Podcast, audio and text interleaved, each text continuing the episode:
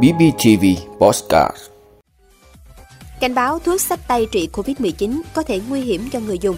Thêm Bắc Ninh, hơn 10 tỉnh thành cấp tốc cho học sinh dừng đến trường. Hàng loạt công chức viên chức ở Quảng Trị bị kỷ luật. Gỡ bỏ trên 18.300 sản phẩm gian hàng vi phạm trên sàn thương mại điện tử. Vật liệu tự phục hồi làm từ muối và gelatin. Đó là những thông tin sẽ có trong 5 phút sáng nay ngày 22 tháng 2 của BBTV. Mời quý vị cùng theo dõi. Thưa quý vị, lo lắng khi mắc Covid-19, nhiều người tự mua thuốc phòng điều trị Covid-19, sách tay của Nga. Tuy nhiên, các bác sĩ khuyến cáo người dân không nên lãng phí tiền bạc, thuốc tiềm ẩn nhiều tác dụng phụ. Bác sĩ Nguyễn Lân Hiếu, giám đốc Bệnh viện Đại học Y Hà Nội, chia sẻ trên trang cá nhân của mình không dùng thuốc sách tay không rõ nguồn gốc để điều trị Covid-19. Khi thời gian qua, ông nhận được nhiều tin nhắn hỏi có thể dùng loại thuốc sách tay của Nga trị Covid-19. Dược sĩ Hà Quang Tuyến, trưởng khoa dược của Bệnh viện Đại học Y Hà Nội, cũng nhìn nhận tình trạng người dân tự mua thuốc điều trị COVID-19 hoặc mua qua bác sĩ Google rất đáng ngại. Trong số các thuốc sách tay từ Trung Quốc, Nga về hay được mua có loại Arbidol, thành phần là Umefinovir, và thuốc Areplivir, thành phần là Favipiravir, với lời quảng cáo có cánh về khả năng điều trị COVID-19. Dược sĩ Tuyến cho rằng abidol là thuốc kháng virus phổ rộng, được cấp phép sử dụng để phòng và điều trị cúm mùa tại Trung Quốc và Nga năm 2006. Thử nghiệm abidol tức Umifenovir, trên bệnh nhân COVID-19 tại Trung Quốc ở giai đoạn đầu của dịch cho hiệu quả không đồng nhất giữa các nghiên cứu. Đồng thời không có khác biệt về hiệu quả giữa người bệnh COVID-19 dùng và không dùng thuốc. Việc sử dụng thuốc này có thể dẫn đến lạm dụng, không mang lại lợi ích gì hơn so với không dùng thuốc, trong khi tiềm tàng nhiều tác dụng bất lợi với sức khỏe như rối loạn tiêu hóa, tiêu chảy hay nôn. Thưa quý vị, một số tỉnh thành trên cả nước phải hỏa tốc cho học sinh dừng đến trường do số ca mắc Covid-19 tăng mạnh. Tuy nhiên, nhiều địa phương vẫn tiếp tục kế hoạch đón học sinh trở lại vào ngày 21 tháng 2. Bắc Ninh, Đắk Nông, Quảng Ninh, Vĩnh Phúc, Hưng Yên, Phú Thọ, thành phố Lào Cai, thành phố Buôn Ma Thuột, tỉnh Đắk Lắk là những nơi đã cho học sinh một số cấp học dừng học trực tiếp, chuyển sang học trực tuyến do số ca mắc Covid-19 tăng mạnh trong thời gian gần đây. Một số địa phương để các trường chủ động linh hoạt trong việc chuyển trạng thái học trực tuyến căn cứ theo tình hình dịch bệnh, thời tiết. Tuy nhiên, cũng có không ít tỉnh thành vẫn tiếp tục kế hoạch đón học sinh trở lại trường vào ngày 21 tháng 2 như An Giang, Bà Rịa Vũng Tàu, Bạc Liêu, Bình Phước, Đà Nẵng. Nhiều tỉnh thành dù có số ca mắc Covid-19 tăng mạnh trong những ngày qua vẫn duy trì kế hoạch dạy trực tiếp hoặc dạy trực tiếp kết hợp trực tuyến. Giám đốc Sở Giáo dục Đào tạo thành phố Hải Phòng Bùi Văn Kiệm cho biết, tính đến 11 giờ 30 phút ngày 14 tháng 2, ngành giáo dục và đào tạo Hải Phòng có tổng số 22.652 ca mắc trong giáo viên, học sinh, trong đó có 6.104 ca chưa tiêm vaccine.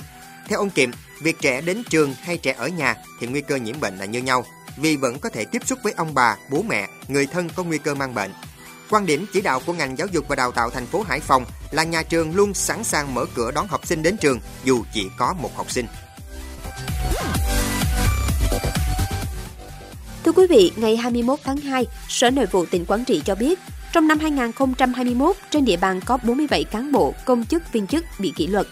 Trong số đó, 25 viên chức, 10 cán bộ công chức cấp huyện trở lên và 12 cán bộ công chức cấp xã. Có 4 người bị cách chức cho thôi việc, 12 người bị kỷ luật cảnh cáo, còn lại bị kỷ luật khiển trách. Trong 47 cán bộ bị kỷ luật này, có 26 người vi phạm về chuyên môn nghiệp vụ, chủ yếu là công tác quản lý đất đai, quản lý rừng. Số còn lại là vi phạm về đạo đức lối sống, vi phạm phòng chống dịch COVID-19 và vi phạm chính sách dân số. Thưa quý vị, theo Ban chỉ đạo 389 quốc gia, năm 2021 là năm đầu tiên triển khai kế hoạch chống buôn lậu, gian lận thương mại và hàng giả trong hoạt động thương mại điện tử, với mục tiêu nâng cao hiệu quả công tác đấu tranh với diễn biến phức tạp của các hành vi vi phạm sử dụng các phương tiện công nghệ trên không gian mạng. Theo đó, Cục Thương mại điện tử và Kinh tế số Bộ Công Thương đã phối hợp cung cấp thông tin cho Tổng cục Quản lý thị trường, Cục Quản lý thị trường Hà Nội và Thành phố Hồ Chí Minh và công an các địa phương Thành phố Hồ Chí Minh, Hà Nội, Thanh Hóa, Quảng Bình, Đắk Nông, Hải Phòng, Phú Thọ, Lạng Sơn trên 300 trường hợp có dấu hiệu vi phạm liên quan tới hoạt động các website, ứng dụng thương mại điện tử. Đồng thời kiến nghị các sàn thương mại điện tử gỡ bỏ trên 14.000 sản phẩm và trên 4.300 gian hàng vi phạm. 10 tháng đầu năm 2021, ngành thuế thu nộp ngân sách nhà nước từ hoạt động thương mại điện tử xuyên biên giới đạt hơn 1.181 tỷ đồng. Thưa quý vị, nhóm chuyên gia tại Đại học Cambridge, Anh vừa phát triển vật liệu in 3D có thể tự phá lành và phân hủy sinh học đồng thời cảm nhận được sức căng, nhiệt độ và độ ẩm. Nghiên cứu mới xuất bản trên tạp chí NPG Asia Materials Công nghệ cảm biến mềm có thể giúp thay đổi robot, các giao diện xúc giác, thiết bị điện tử đeo trên người và mang lại nhiều ứng dụng khác. Tuy nhiên, phần lớn công nghệ cảm biến mềm không bền và tiêu tốn nhiều năng lượng. Chuyên gia David Hartman tại khoa kỹ thuật thuộc Đại học Cambridge cùng đồng nghiệp phát triển vật liệu tự liền mới có thể dùng cho việc chế tạo tay giả và robot mềm. Vật liệu này có thể nhận biết khi bị hư hại, thực hiện các bước cần thiết để tạm thời chữa lành, rồi tiếp tục làm việc mà không cần con người can thiệp.